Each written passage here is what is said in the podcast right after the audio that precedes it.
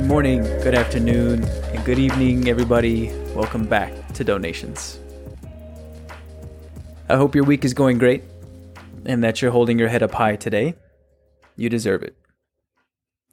It's been a crazy week for me, but I was recently asked a question that helped me put the hustle and bustle into a new perspective.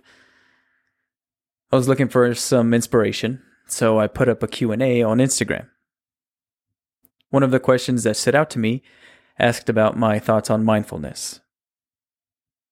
I was about to respond, but I erased my reply as soon as I was done typing it because my instinct was to focus on all the positive things going on.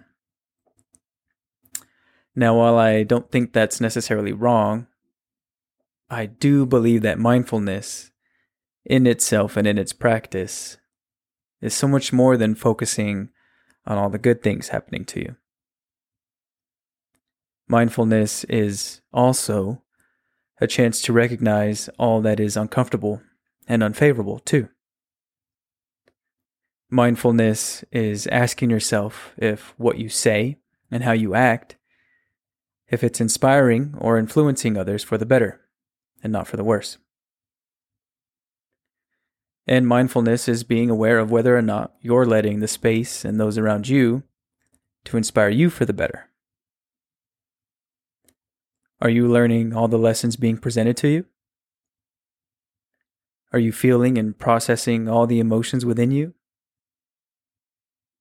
Are you leaving people better than when you found them?